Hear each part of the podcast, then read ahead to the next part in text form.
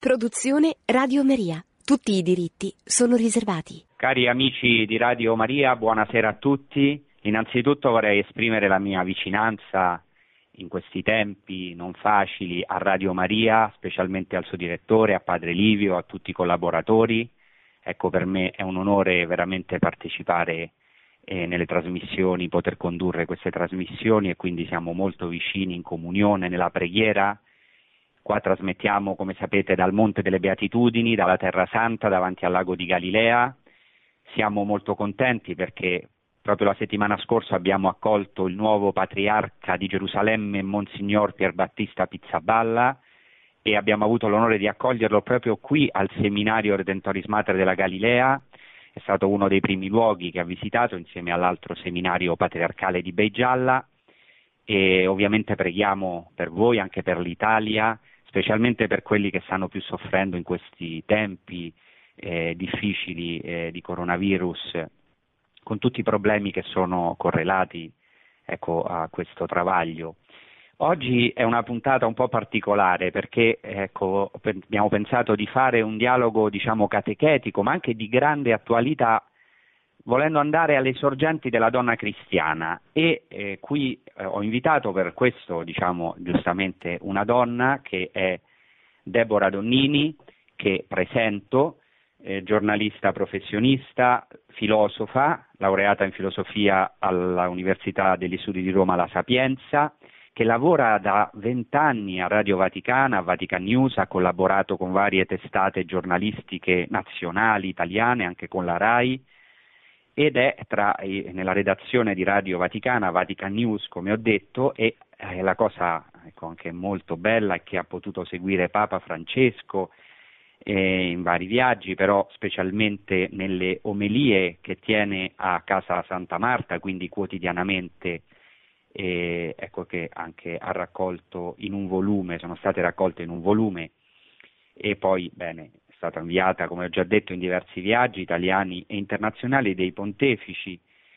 E, e, quindi siamo molto contenti, sono molto contento di averla come ospite, è anche madre di un bellissimo bambino che si chiama Francesco e autrice di un libro che è uscito proprio quest'anno che si intitola Finché non sorsi come madre, edito dalle edizioni Chirico Cantagalli in collaborazione è ovviamente un libro molto bello di cui anche, ecco, se vorrà la nostra ospite parlerà, sicuramente farà riferimento perché è proprio un libro sulla donna, sulla donna cristiana. Ecco, allora vorrei innanzitutto salutare Deborah Donnini, sei in linea, ci sei Deborah? Sì, ci sono, buonasera France- Don Francesco e buonasera a tutti i nostri ascoltatori. Bene, grazie di essere con noi, è un grande onore e innanzitutto approfitto, se mi permetti, anche di eh, fare un ringraziamento speciale, se mi è permesso, perché da un po' di tempo sono lontano da Roma, dall'Italia non li vedo, ai tuoi genitori che sono stati i miei catechisti da quando avevo l'età di 12 anni e anche, devo dire, anche prima, quindi eh, a loro sono sempre de- sono debitore e sarò sempre debitore. Bene, quindi possiamo incominciare il nostro dialogo, io farò una breve introduzione e poi passeremo domande, alle domande, ovviamente darò abbondantemente la linea eh, a Deborah Donnini e che così ci illuminerà su questi temi. Toccheremo oggi vari temi proprio cercando di andare alle sorgenti della donna cristiana. Vorrei subito sfatare un mito, diciamo così, sono un po' provocatorio. La Bibbia non è maschilista, perché nella Bibbia l'essere umano è un unicum, perché è immagine di Dio, è sua icona, sin dall'inizio della Genesi si dice in Genesi 1:27 Dio creò l'uomo, ha Adam, a sua immagine. A immagine di Dio lo creò, maschio e femmina li creò. E in, ebraico si dice Betzelem, in greco kateicona, cioè secondo l'icona, secondo l'immagine, l'icona di Dio li ha creati maschio e femmina, quindi si badi bene, Secondo questo versetto collocato all'inizio della Bibbia, il primo uomo non è solo maschio, il primo essere umano, ma uomo e donna insieme. Ciò significa che, nella distinzione evidentemente, ciò significa che a essere vera icona di Dio sono l'uomo e la donna insieme, cioè la loro relazione, la loro comunione. Quindi la vera icona di Dio è la comunione tra uomo e donna, è la comunione. Il nostro Dio è comunione. Cioè non si parla solo dell'uomo preso da solo, né dell'uomo senza la donna o della donna senza l'uomo, ma dei due in relazione. Questo è interessantissimo perché significa al rovescio che Dio è in se stesso comunione, relazione di amore, come sappiamo, unità, si dice in teologia pericoresi, cioè unità profonda però nella distinzione delle persone. E questa posso dire, possiamo dire, è la vera e propria rivoluzione operata dalla rivelazione biblica, perché nell'Antico Testamento Dio non può essere rappresentato da alcuna immagine o effigie, ma la sua icona è l'essere umano, maschio e femmina, la cui unità diventa un'immagine di un Dio di cui è assolutamente impossibile farsi un'immagine adeguata.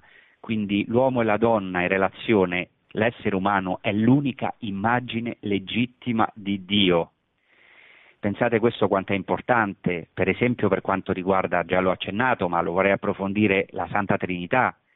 La comunione e l'unità fra uomo e donna avvengono senza confusione nella distinzione delle persone e dei sessi, ma a immagine della Santa Trinità che è unità nella diversità.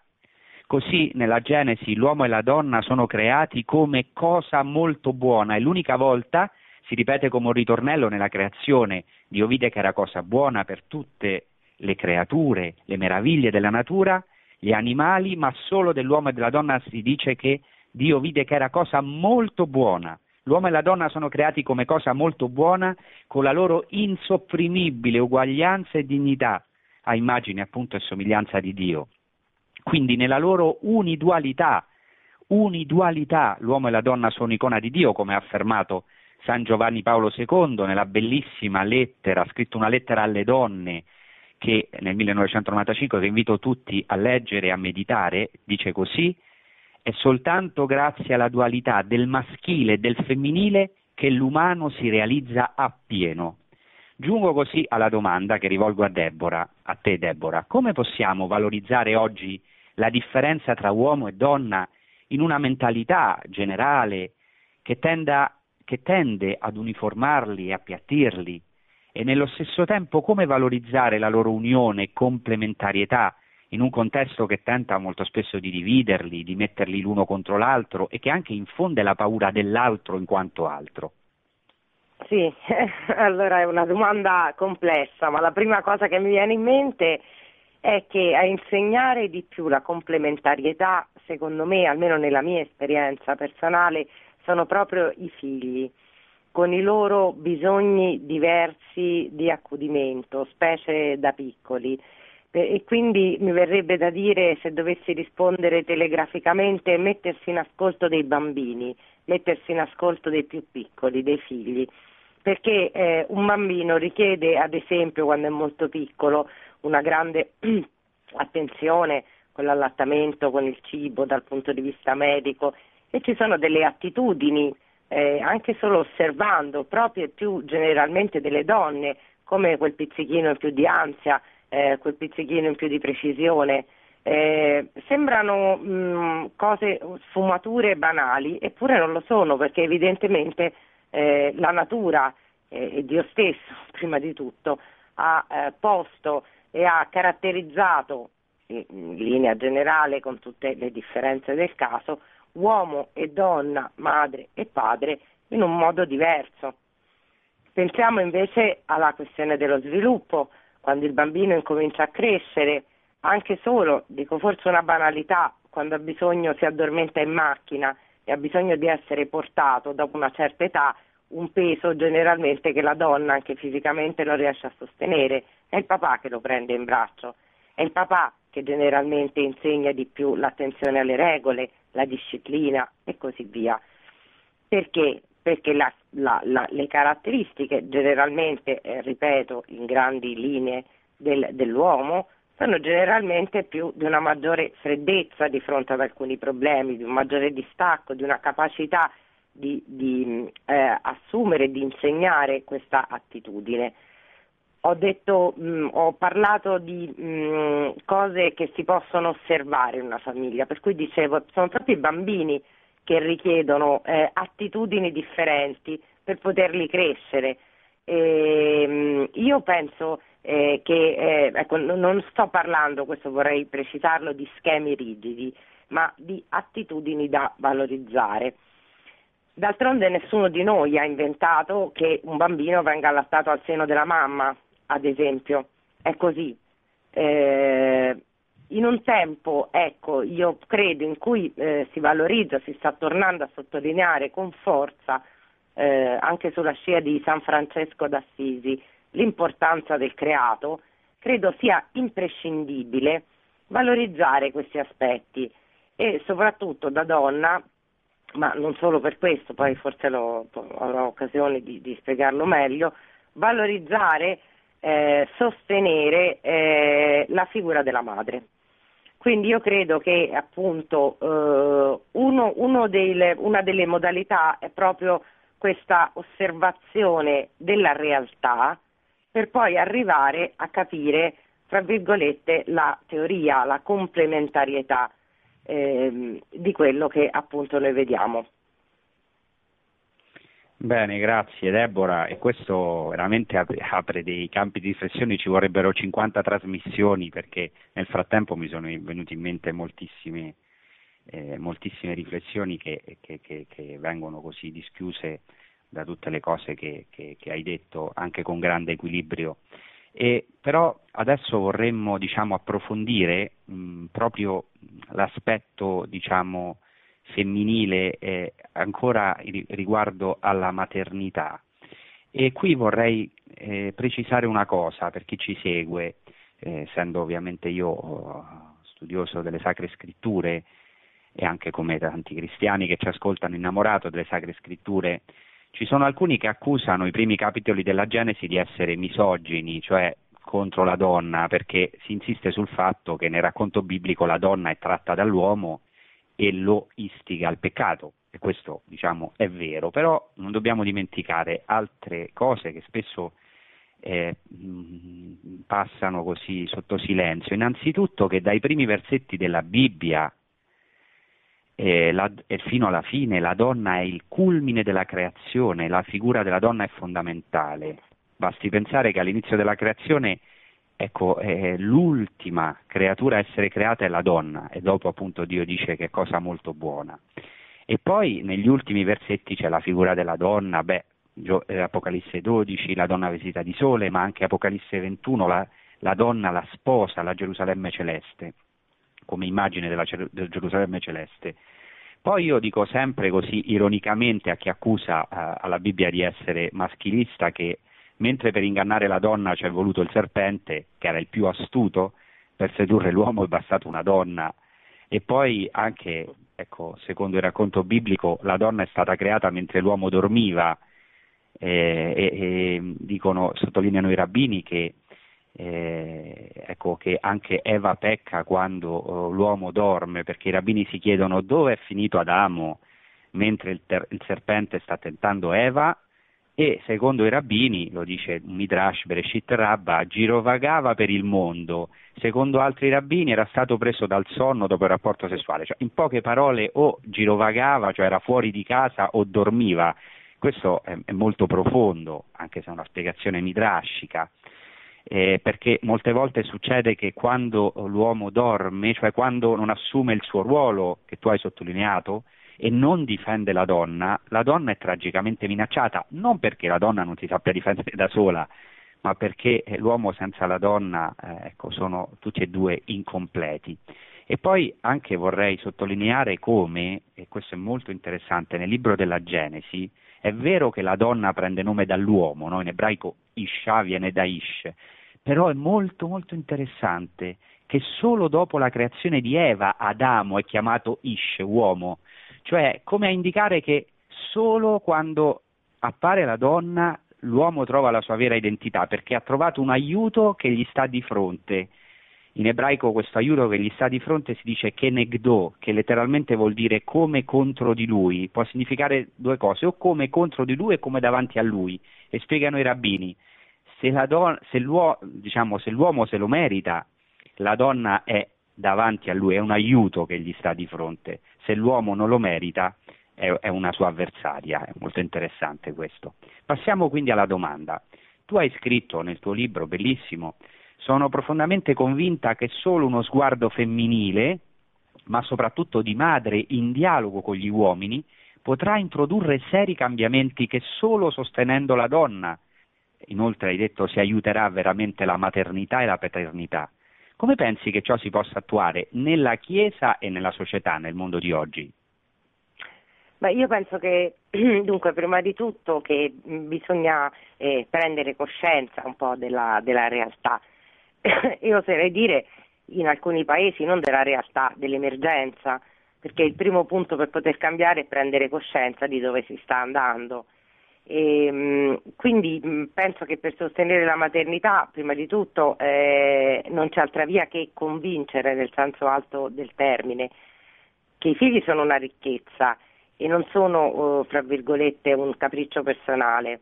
E che ad esempio il nostro paese, l'Italia, eh, sta letteralmente andando uh, verso la morte, nel senso che, chiarisco cosa vuol dire, eh, su The Lancet, una rivista, si parla di un dimezzamento della popolazione nel 2100, da 60 milioni a 30 milioni. È chiaro che una diminuzione della popolazione del genere eh, dovrebbe eh, interrogare, dovrebbe preoccupare, specialmente su quelle che sono le conseguenze, eh, perché eh, stiamo parlando di 100 eh, anni, anzi mh, da quello che ho scritto in questa rivista di 80 anni. Questa rivista in realtà riporta un'analisi di, scienzia- di scienziati dell'Institute for Health Metrics and Evaluation alla, scuola, alla School of Medicine dell'Università di Washington. E, e, ehm, e in, questa, in, questa, ricerca si segnala che eh, entro il 2100 eh, sui 195 paesi del mondo protagonisti dello studio 183 non avranno tassi di fertilità abbastanza alti perché si troveranno al di sotto della soglia di sostituzione di 2,1 nascite per donna da mantenere le popolazioni attuali senza politiche di immigrazione. E questo va bene, però aggiunge una cosa interessante. Si stima appunto che l'Italia arriverà a circa 30,5 milioni nel 2100, più che dimezzata nel corso del secolo, un destino condiviso ad esempio con la Spagna, mentre per altri paesi come Regno Unito, Francia e Germania, e qui è interessante il dato che introduce, economico, rimarranno tra i primi 10 paesi per PIL, e mentre si stima che Italia e Spagna, quindi con una natalità molto più bassa, scenderanno nelle classifiche da nona a tredicesima eh, più grande economia globale e piomberanno rispettivamente al 25 posto l'Italia e al 28 posto nel 2100 la Spagna.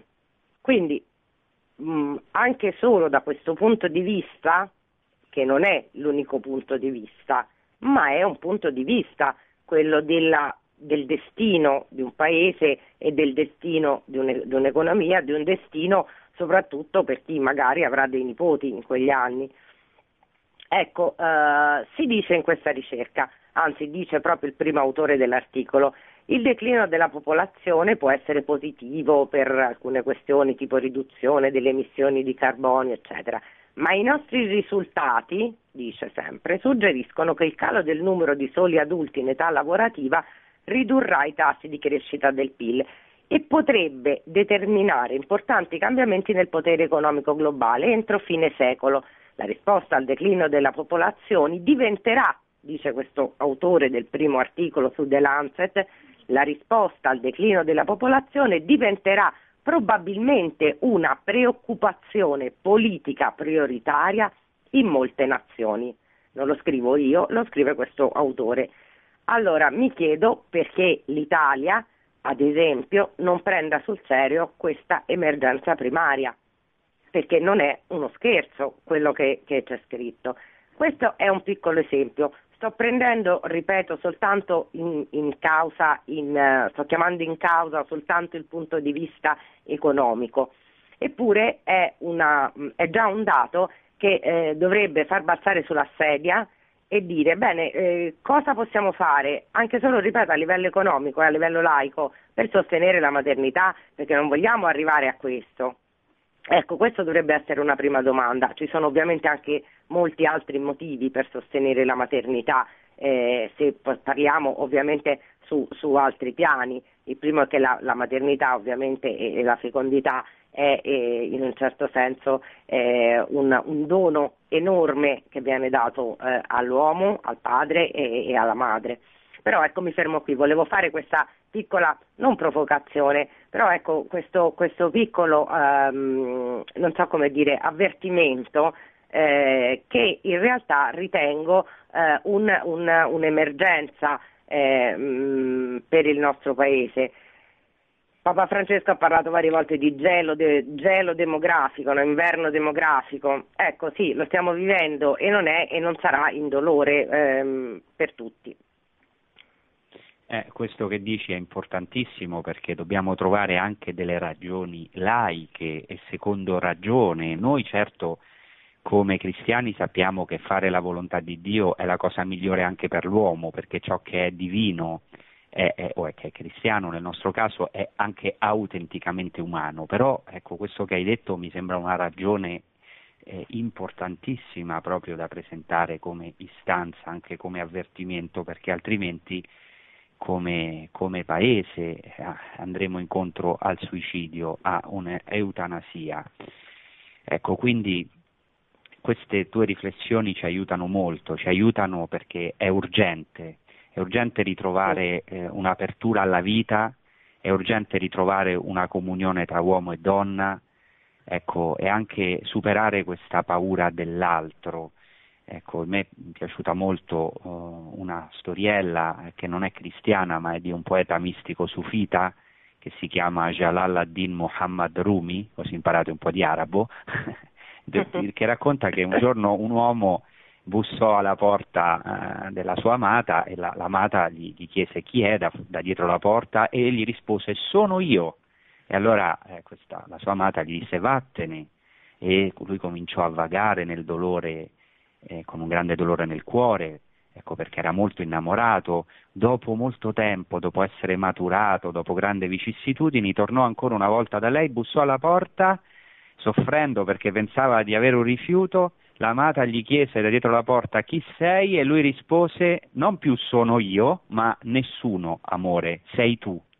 E allora gli, gli, rispose ora tu sei me, prego, entra da me, entra in questo posto, perché per due io qui non c'è posto. Interessante perché questa complementarietà, questo passaggio al tu è qualcosa che, come dicevo, certo è cristiano, eh, la croce è, è, è, passare al tu, ma eh, è anche profondamente umano perché è scritto nella natura che siamo chiamati alla donazione, come anche hai detto questa donazione è feconda, cioè da posto a un terzo che è appunto il figlio. Molto interessante esatto. che questo... nella liturgia ebraica sì, sì, prego, prego. No, no, scusami, e questo posto qualcosa? mi viene da dire, la donna, quando diventa madre, eh, lo deve dare proprio anche a livello fisico, perché tu deve fare questo spazio, no? per esempio mi ricordo io ho avuto problemi enormi al fegato alla fine della gravidanza perché eh, lui cresceva, Francesco ed è nato, io sono alta 1,60, lui è nato di 3 kg, 9,50, lui cresceva e i miei organi dovevano farsi più piccoli, questo la, la madre lo impara proprio fisicamente, questo fare posto ed è vero che per poter amare bisogna fare posto a un altro e le madri lo imparano fare po- a, a, a, fare questo posto anche fisicamente. E è importante proprio per questo che in un certo senso questo sia riconosciuto dal padre con quello che eh, Paolo, San Giovanni Paolo II chiama il debito di riconoscenza dei padri verso le madri. Eh, questo anche una, io mi auguro, ci sono mh, veramente che San Giovanni Paolo II mh, sotto questi aspetti, la Mudiris Dignitatem, la lettera alle donne, siano rilette in profondità. Mh, questo debito di riconoscenza è una strada fondamentale per sostenere la maternità, per sostenere la natalità, per sostenere la complementarietà, per sostenere il matrimonio. Perché come la donna deve fare questo spazio anche rinunciando a molte cose, l'uomo, il padre, è chiamato a sostenerla e a proteggerla sull'esempio di San Giuseppe, che non è che ha avuto tante gratificazioni, um, nel senso forse più, così, più umano del termine, no? Fatto, è riuscito a sostenere questa donna che ha fatto questo spazio al figlio di Dio, tanto da farlo nascere, e a proteggerla, facendo, rendendosi veramente un modello vero di uomo, Cosa fa un uomo? Fa quello che ha fatto San Giuseppe. Scusami per Grazie, questo, no, no, che scusami, qui arriviamo a un punto fondamentale, dopo facciamo una pausa musicale, cioè la vocazione dell'essere umano è fare spazio all'altro, valorizzare l'altro. Pensate che nella, nell'Antico Testamento l'arca dell'alleanza è formata da due cherubini e dice il testo ebraico Upneem Ish El Echav, cioè il loro volto guardavano ognuno verso il suo fratello, in mezzo in quello spazio vuoto appariva Dio. Quando eh, un uomo guarda il volto dell'altro, della donna e viceversa, c'è la comunione, lì appare Dio. Ecco, ogni uomo, ogni essere umano ha questa vocazione, fare spazio all'altro, ma la donna, come hai detto tu, lo vive nella carne, dare spazio e potremmo dire che in questo, questa è un'immagine di Dio, perché Dio già nella creazione ha fatto spazio al mondo, certo ha creato il mondo altro da sé, ma ecco, a, a, a, non riempendolo totalmente della sua pienezza, perché nella creazione ci sono delle tracce di Dio, ma non l'ha riempito della sua pienezza, perché questo lo vivremo in cielo, nell'altra vita, ha, ha permesso, ha dato spazio alla creazione, all'uomo, alla sua libertà, e quindi c'è già, possiamo dire, un aspetto kenotico, una certa kenosi di Dio, ma che poi questo diciamo, trova il suo compimento in Cristo, nella kenosi, che vuol dire la kenosi? Eh, lo dice San Paolo nella lettera ai Filippesi che Cristo si è svuotato, cioè eh, si svuotò se stesso. In che senso? Rimanendo sempre Dio, ecco, eh, si è donato completamente, ha lasciato spazio a noi, ecco, ci ha dato veramente la vita a noi che eravamo morti per i nostri peccati, vuoti, e ci ha riempito della sua pienezza attraverso questo svuotamento. Bene, allora adesso facciamo una pausa musicale, grazie Deborah, e poi ricominciamo con il nostro dialogo.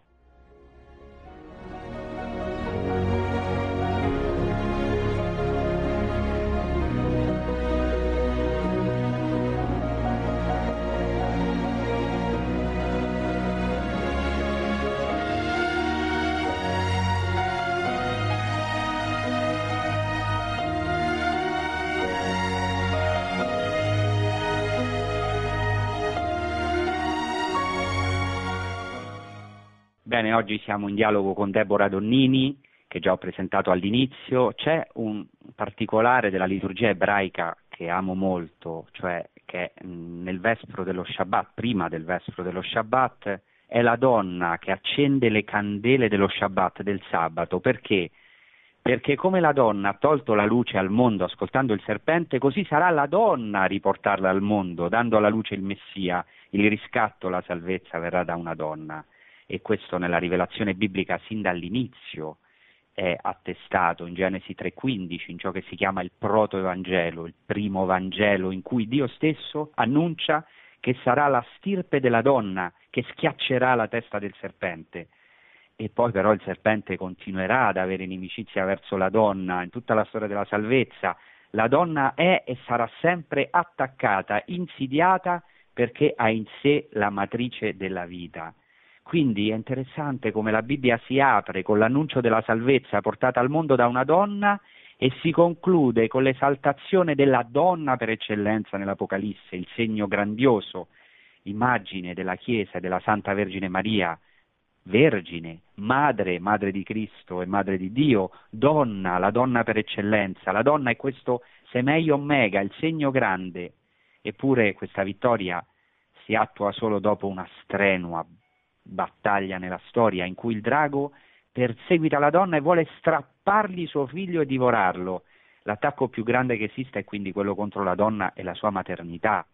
E allora chiedo, ecco, Maria, la lotta del drago è contro la donna e contro Maria, icona ideale di donna, vergine e madre. Per cui chiedo a te, Deborah, quali sono secondo te oggi gli attacchi più feroci contro la donna in queste sue tre realtà più belle di donna, vergine e madre, come possiamo difendere la donna da questi attacchi? Allora, parto dalla seconda domanda, come possiamo difendere la donna da tali attacchi e poi parlo degli attacchi. Eh, un, un, sacerdote una volta mi disse il demonio odia che nascano figli.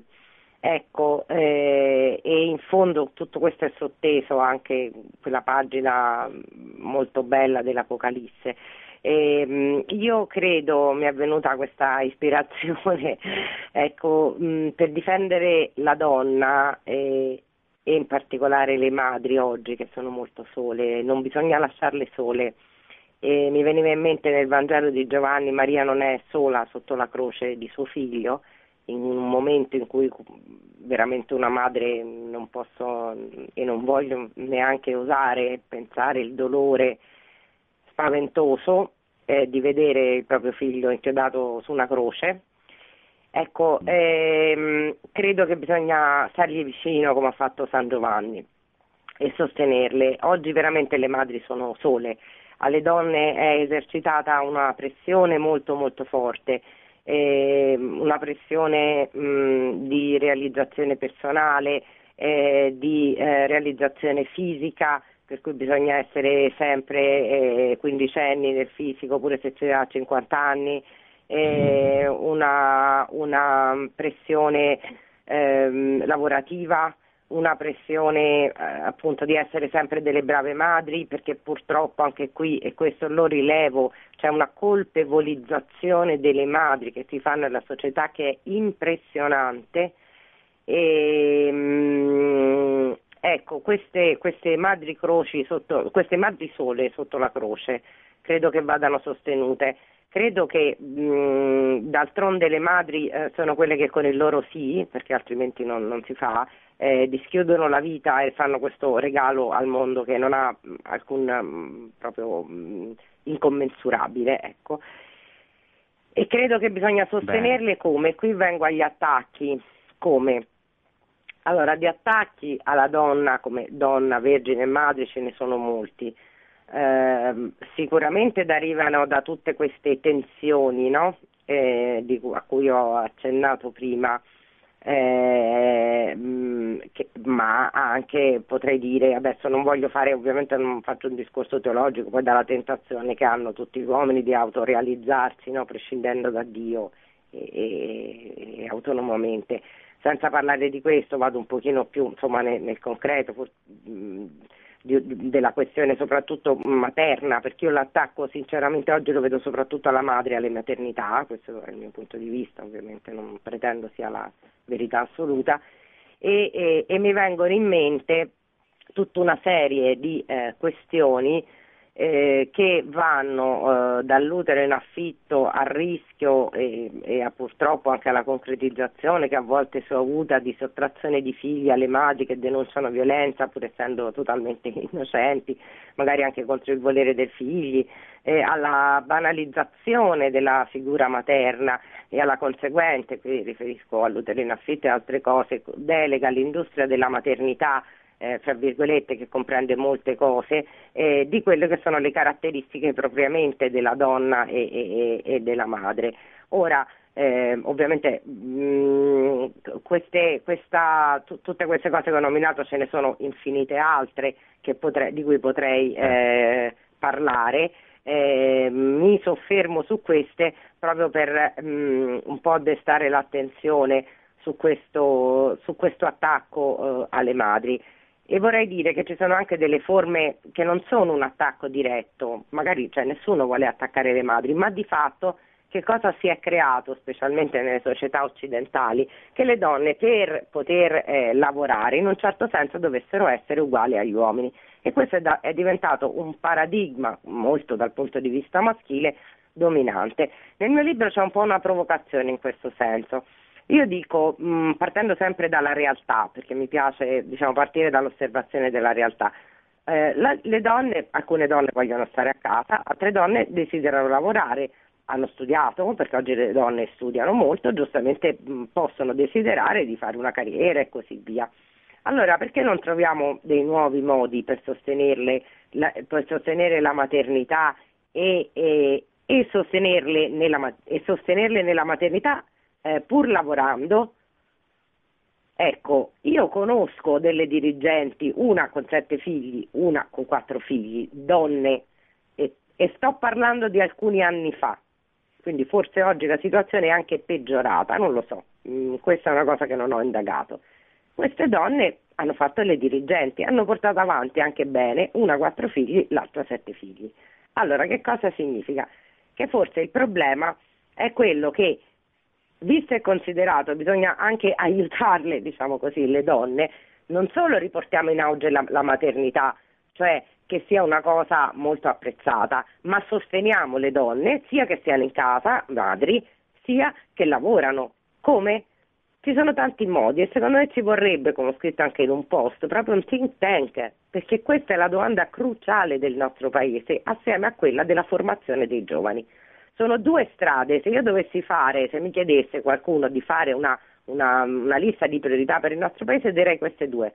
Sostegno alla natalità e alle donne, trovando strade rivoluzionarie con i tempi adeguati a quelli di una madre, col considerare come ha fatto un imprenditore veramente illuminato eh, nel senso vero del termine, ha riconosciuto la maternità, questa è andata tremante a dirglielo, gli ha detto questa te la riconosco come un master, perché è vero che si impara molto, forse più di alcuni master dalla maternità, e così via. Cioè, incominciare a permettere che anche a livello lavorativo la, il fatto di avere figli non solo ti vengo incontro, ma te lo sostengo. E certo, bisogna cambiare ottica, magari non mettere la riunione di facoltà, come diceva una mia amica, alle 7 di sera, perché a quell'ora si cucina o si mandano a letto i figli, specie se piccoli. Quindi ci vorrebbe proprio una, una, rivoluzione che parta da una cosa. Uno, dobbiamo creare futuro, quindi dobbiamo sostenere la maternità. Due, dobbiamo fare bene una formazione dei giovani, ma questa è un'altra puntata, fra virgolette, non è quella che ci riguarda. Io chiaramente ho voluto approfondire questo aspetto e dico che mh, l'ottica o, o, a mio parere in questo momento è molto difficilmente applicabile. Non entro neanche nel merito se sia giusto o sbagliata in questo momento. Eh, io lascio molto spazio alla libertà personale, per, mh, questo è quello che credo. Voglio entrare in ottica e, perché avere un figlio è un'esperienza bellissima e io credo che, che tante donne eh, ne, ne mh, vorrebbero anche più figli a volte si sente dire non è il motivo economico. No, non è il motivo economico, ma incide. Infatti la Germania, che sta meglio di noi come natalità, o la Francia ha molti più sostegni. E io credo, eh, perché se no, eh, diciamo così, perché è vero, però siamo tutti esseri umani, e allora anche qui vorrei partire dall'umanità. È chiaro che c'è un motivo esistenziale primario nella maternità, che è quella di donare la vita e che è la massima realizzazione per una donna per me non c'è niente, non c'è stato non esiste niente di più bello della mia vita che diciamo così aver dato alla luce mio figlio Francesco e, e questo in un'ottica anche di speranza, di futuro, di relazione con Dio e così via. Aggiungo però che questa cosa va sostenuta perché eh, e non ci si può, diciamo così, lavare le mani, bisogna chiedersi cosa si sta facendo alle donne, non stiamo forse pretendendo che appunto lavorino come uomini, eh, poi la questione dei figli eccetera. E oserei dire, qui voglio aggiungere un altro pezzettino, io non credo che la strada sia dare agli uomini ad esempio gli stessi permessi delle donne e così via, questa eh, ci tengo a sottolinearlo, è sempre la mia opinione personale, perché credo che invece vada valorizzata e anche per le donne stesse la differenza come gli uomini hanno quello che li rende belli è lo, la loro caratteristica maschile, le loro caratteristiche maschili, così le donne, quello che le rende belle sono le loro caratteristiche femminili, che possono essere benissimo, perché non è che mh, mm, eh, caratteristiche di intelligenza, eccetera, anche la maternità, così come la paternità per un uomo. Certo. Certamente. Guarda, ho una curiosità, no? Tu hai scelto come titolo del tuo libro Finché non sorsi come madre, che è una frase tratta dal libro dei giudici, una frase della, che dice la Deborah biblica, giudice e profetessa, grazie alla quale insieme a un uomo, Barak, e un'altra donna, Jaele, tutto il popolo di Israele è salvato dalla distruzione. E questo è interessante perché c'è anche un parallelo col Nuovo Testamento, perché e proprio al Monte Tabor avviene questa battaglia eh, dove Giaele schiaccia la testa del nemico e la gloria di Dio si rivela nella debolezza, come avverrà nella trasfigurazione, dove la gloria di Dio appare nella debolezza della carne, della, dell'umanità di Cristo. Non è un caso che la vittoria di Deborah e Barak e, e, di, e di Giaele e avvengono nello stesso luogo, nello stesso monte dove avviene la trasfigurazione di, di Cristo, ma ho una curiosità Cosa ti colpisce di più in questa storia biblica o in cosa pensi sia molto attuale per oggi, per l'uomo di oggi? Allora, in questa storia biblica che mi sono sentita raccontare fin da bambina, sentendo, portando questo nome, mi colpisce molto che una donna tanti secoli prima di Cristo venga scelta per esortare un uomo e questa è una cosa che ho approfondito, tu dicevi la Bibbia non è maschilista, infatti, infatti eh, quante donne ci sono nella storia della salvezza a cui Dio ha affidato la salvezza rispetto agli uomini, Baracca aveva paura, eh, Deborah l'ha dovuto mh, mm, un po' scuotere diciamo così, per andare a combattere. Ecco, questo è rivoluzionario, ci sono anche tanti libri che lo sottolineano. Appunto la Bibbia non è maschilista, ma come proprio la difesa delle donne e dei bambini nasce in ambito giudaico e poi cristiano, con Gesù Cristo arriva a un compimento massimo. E, allora noi abbiamo una ricchezza in questo senso, un'eredità eh, veramente mh, feconda, eh, quindi mi colpisce eh, questa, eh, questa, rivoluzionarietà rispetto a tutti i popoli pagani. Nei popoli pagani c'erano spesso, venivano diciamo così molto le donne che ave, ave, erano normalmente erano donne molto ricche di, di diversi casati molto mh, significativi o c'erano le prostitute sacre eccetera. Invece se si vede la storia di Israele Dio sceglie appunto delle donne diverse, per non parlare di Maria, che era una ragazza, una ragazzina, eh, Deborah, per carità, era una donna giudice, anche questo è rivoluzionario, io credo, tanti secoli prima di Cristo. Mm, quello che tu dicevi del Monte Tabor mi ha fatto riflettere e mi veniva in mente che dal monte il panorama si vede meglio e, e, e, e soprattutto dal Tabor. Dal Tabor si vede meglio. Ecco, eh, io credo che eh, la, trasfigu- la, trasfigurazione in un certo senso eh, avviene lì perché in un certo senso il, lo sguardo più profondo c'è in quel momento perché Dio rivela se stesso. Allora eh, mi veniva in mente anche una cosa che tu dicevi prima, il discorso appunto del, del maschilismo, femminismo. San Paolo parla della sottomissione Ecco, anche qui, eh, in realtà San Paolo usa parole, mm, a parte che le usa riferite poi ai due perché fa un discorso ai due, ma le usa, eh, sono parole molto più rivoluzionarie, quelle che dice agli uomini, perché in quel tempo ehm, ancora mh, mm, le donne erano sottomesse spesso e volentieri quindi la rivoluzionarietà delle parole di San Paolo in quel passo eh, sono secondo me soprattutto quelle rivolte agli uomini, certo che anche la donna deve imparare.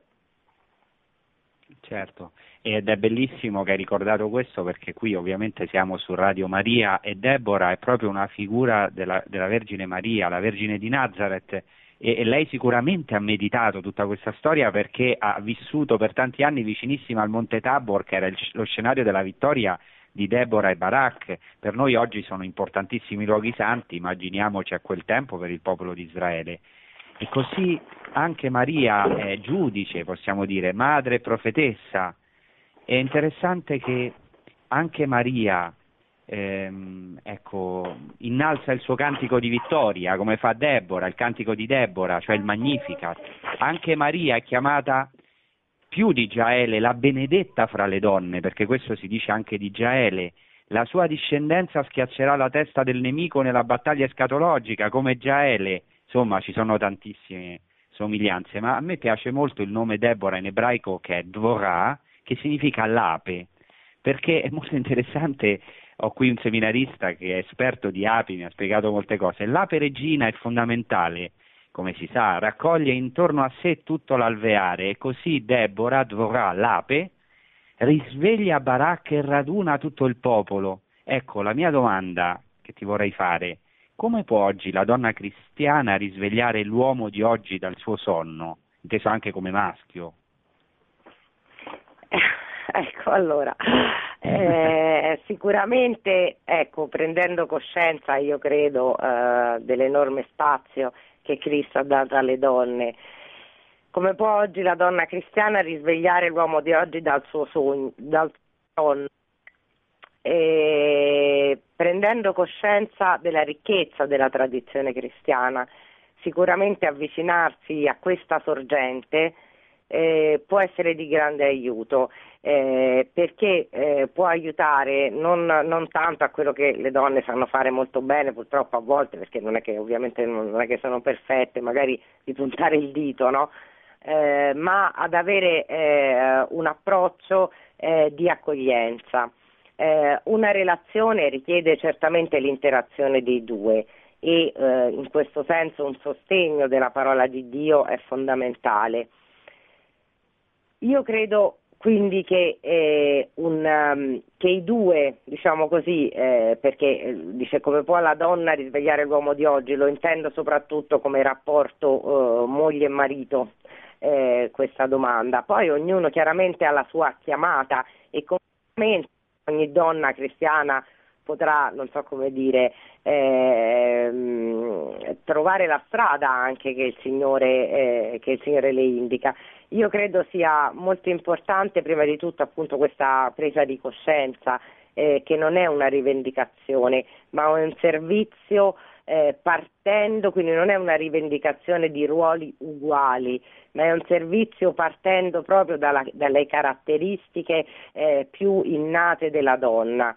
Eh, ci vuole ovviamente anche una, una, una, un'attenzione, una disposizione da parte dell'uomo. Per esempio mi viene, dir, mi viene da dire eh, nel matrimonio il corteggiamento, anche quando si è sposati, è, è molto importante il non dare tutto eh, per scontato. Eh, in un certo senso eh, gli uomini dovrebbero fare un po' di sforzo per entrare nel romanticismo delle donne e le donne capire che alcuni atteggiamenti sono proprio spontanei e connaturati. Eh, con il mio libro Finché non sorsi come madre ho cercato un po' di risvegliare non solo l'uomo, un po' la società eh, su, su, questi, su, questi, problemi, a non piegarci, a stare attenti a volte ad alcuni trabocchetti di falsa uguaglianza, nel senso di mancanza di differenze, quando è proprio la, la differenza, come nella natura, come le differenze diciamo così, eh, dei colori che rendono bella eh, la, la, la natura. E imparando anche in qualche modo dalla, dalla natura.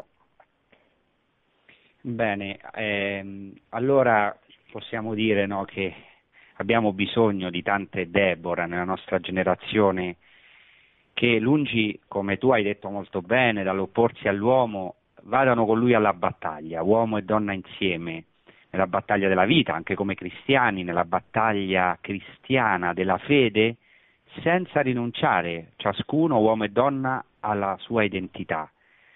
Di, come tu hai ricordato, di queste donne, questi personaggi maestosi veramente, di donne salvatrici o strumenti di salvezza, la Bibbia è piena, come per esempio Miriam, Giaele, Ruth, Anna, Giuditta, Esther. Si può dire, come dice il libro dei giudici, la salvezza è tutta nelle mani di una donna, non si deve dimenticare che proprio uno dei titoli di Gesù Cristo nel Nuovo Testamento è nato da donna, un testo che ricorderemo proprio, è, una parola che eh, risuonerà in questo tempo di avvento e di Natale, quando venne la pienezza del tempo, Dio mandò il suo figlio nato da donna. Ecco, ci potremmo chiedere perché la salvezza è affidata alle mani di una donna. E così con Deborah Donnini siamo entrati già abbondantemente nel tema della maternità della donna e qui voglio fare un aggancio alla maternità della Chiesa. La Chiesa è, ecco, una, eh, la donna è un'immagine della Chiesa, perché se è vero che la lotta più grande della storia è rivolta contro la donna in quanto donna, in quanto madre, e l'attacco decisivo si svolge nel suo grembo, ecco, questo avviene anche nella Chiesa. Io vorrei qui parlare di una cosa delicata ma molto importante, che è l'immagine materna di Dio. L'utero materno è immagine del grembo divino, che ha il potere non solo di generare il tutto, ma anche di rigenerare il tutto, di rigenerare l'uomo. È l'amore misericordioso, viscerale di Dio che sgorga dal suo intimo. Ovviamente bisogna stare attenti, eh, qui voglio essere molto chiaro, Dio non è né uomo né donna, bisogna evitare ogni antropomorfismo, perché attenzione, sono l'uomo e la donna a essere immagine e somiglianza di Dio, e non viceversa, e non l'uomo che si fa un'immagine di Dio a sua immagine e somiglianza. Ed è vero che la tradizione ebraica e cristiana invoca Dio come padre, che è l'analogia privilegiata, il nome privilegiato per rivolgersi a lui. Sarebbe del tutto ridicolo, come alcuni propongono, aggiungere il titolo di madre per cercare un linguaggio più inclusivo, Dio padre e madre. E chiarito questo, però attenzione, che uno dei termini privilegiati nella scrittura per esprimere la misericordia è il termine rachamim, che fa riferimento sia anche in ebraico, anche in aramaico, in arabo a rechem, in arabo rahma, all'utero. Cioè il termine rachamim è qualcosa di molto profondo, in, diciamo, indica ecco, la ricchezza dei sentimenti di una madre verso un figlio, verso il figlio delle sue viscere, quello che dice Isaia, si dimentica forse una donna del suo bambino, così da non commuoversi per il figlio delle sue viscere, anche se costoro si dimenticassero, io invece non ti dimenticherò mai. E anche nel Nuovo Testamento si usa il verbo bellissimo greco splanchnitzesai, che vuol dire avere compassione, è tradotto così, ma è molto più ricco, molto più profondo il significato, perché fa riferimento alle viscere in greco splanchana, cioè di nuovo ai rachamim, alle viscere di misericordia. E questo verbo avere compassione, ecco, sai, ha di solito Gesù come soggetto. In Gesù Cristo si sono aperti per noi i tesori dei rachamim divini, delle sue viscere di misericordia. E qui potremmo dire molte cose, ma voglio fare un ultimo passaggio. Cioè, la Chiesa è la donna, la nuova Eva, è la sposa di Cristo, che è sorta dal suo costato, dormiente sulla croce, ed è animata dal suo spirito. Ecco, questa è la discendenza della donna, profetizzata già, come ho detto, nella Genesi di Maria, che è a sua volta la donna, la nuova Eva, la madre di tutti i viventi in Cristo. Ora è molto interessante perché Sant'Abrogio fa un parallelismo tra la nascita del Verbo dal seno di Maria e la nascita dei cristiani dal grembo della Chiesa. Dal seno immacolato della Chiesa sono generati i figli di Dio che escono immacolati dal seno della madre. Quindi pensate com'è ricco questo simbolismo della donna e della madre ora riferito alla Chiesa. Anche Sant'Agostino dice che la Chiesa genera i suoi figli ogni giorno nuove membra di Cristo come una madre vergine e pura. Ecco, quindi veramente possiamo dire che abbiamo bisogno, e qui parlo come uomo, abbiamo bisogno delle donne, abbiamo bisogno del genio femminile, di donne che ci insegnino a essere uomini, come anche gli uomini, gli uomini insegnano alle donne, speriamo essere donne. Ecco, abbiamo bisogno di donne profetiche che ci sveglino e ci dicano come Deborah ha destato dal sonno Barak dicendogli sorgi Barak. Ecco, quindi ecco. volevo fare questa chiusura finale e vorrei anche darti l'ultimo saluto, eh, Deborah, anche ringraziandoti. Prego, Deborah. Sì, gli spunti sono stati tantissimi, volevo solo aggiungere una cosa eh, penso che Dio affida la salvezza tante volte alle mani di una donna anche perché le donne sono molto combattive quando gli si tocca i cuccioli e un'ultima cosa dicevi imparare. Sì, San Giovanni Paolo II dice che in qualche modo il padre appunto impara dalla madre la sua paternità.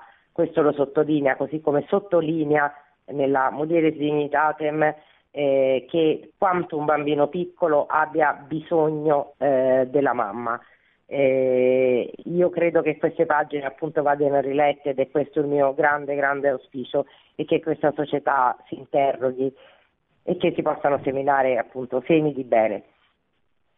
Bene, grazie tante Deborah, ti siamo molto grati, ricordo il suo libro Finché non sorsi come madre e vi ringrazio, vi saluto a tutti, vi auguro un buon proseguimento con i programmi di Radio Maria. Ciao a Deborah, la nostra ospite, ciao a tutti. Produzione Radio Maria. Tutti i diritti sono riservati.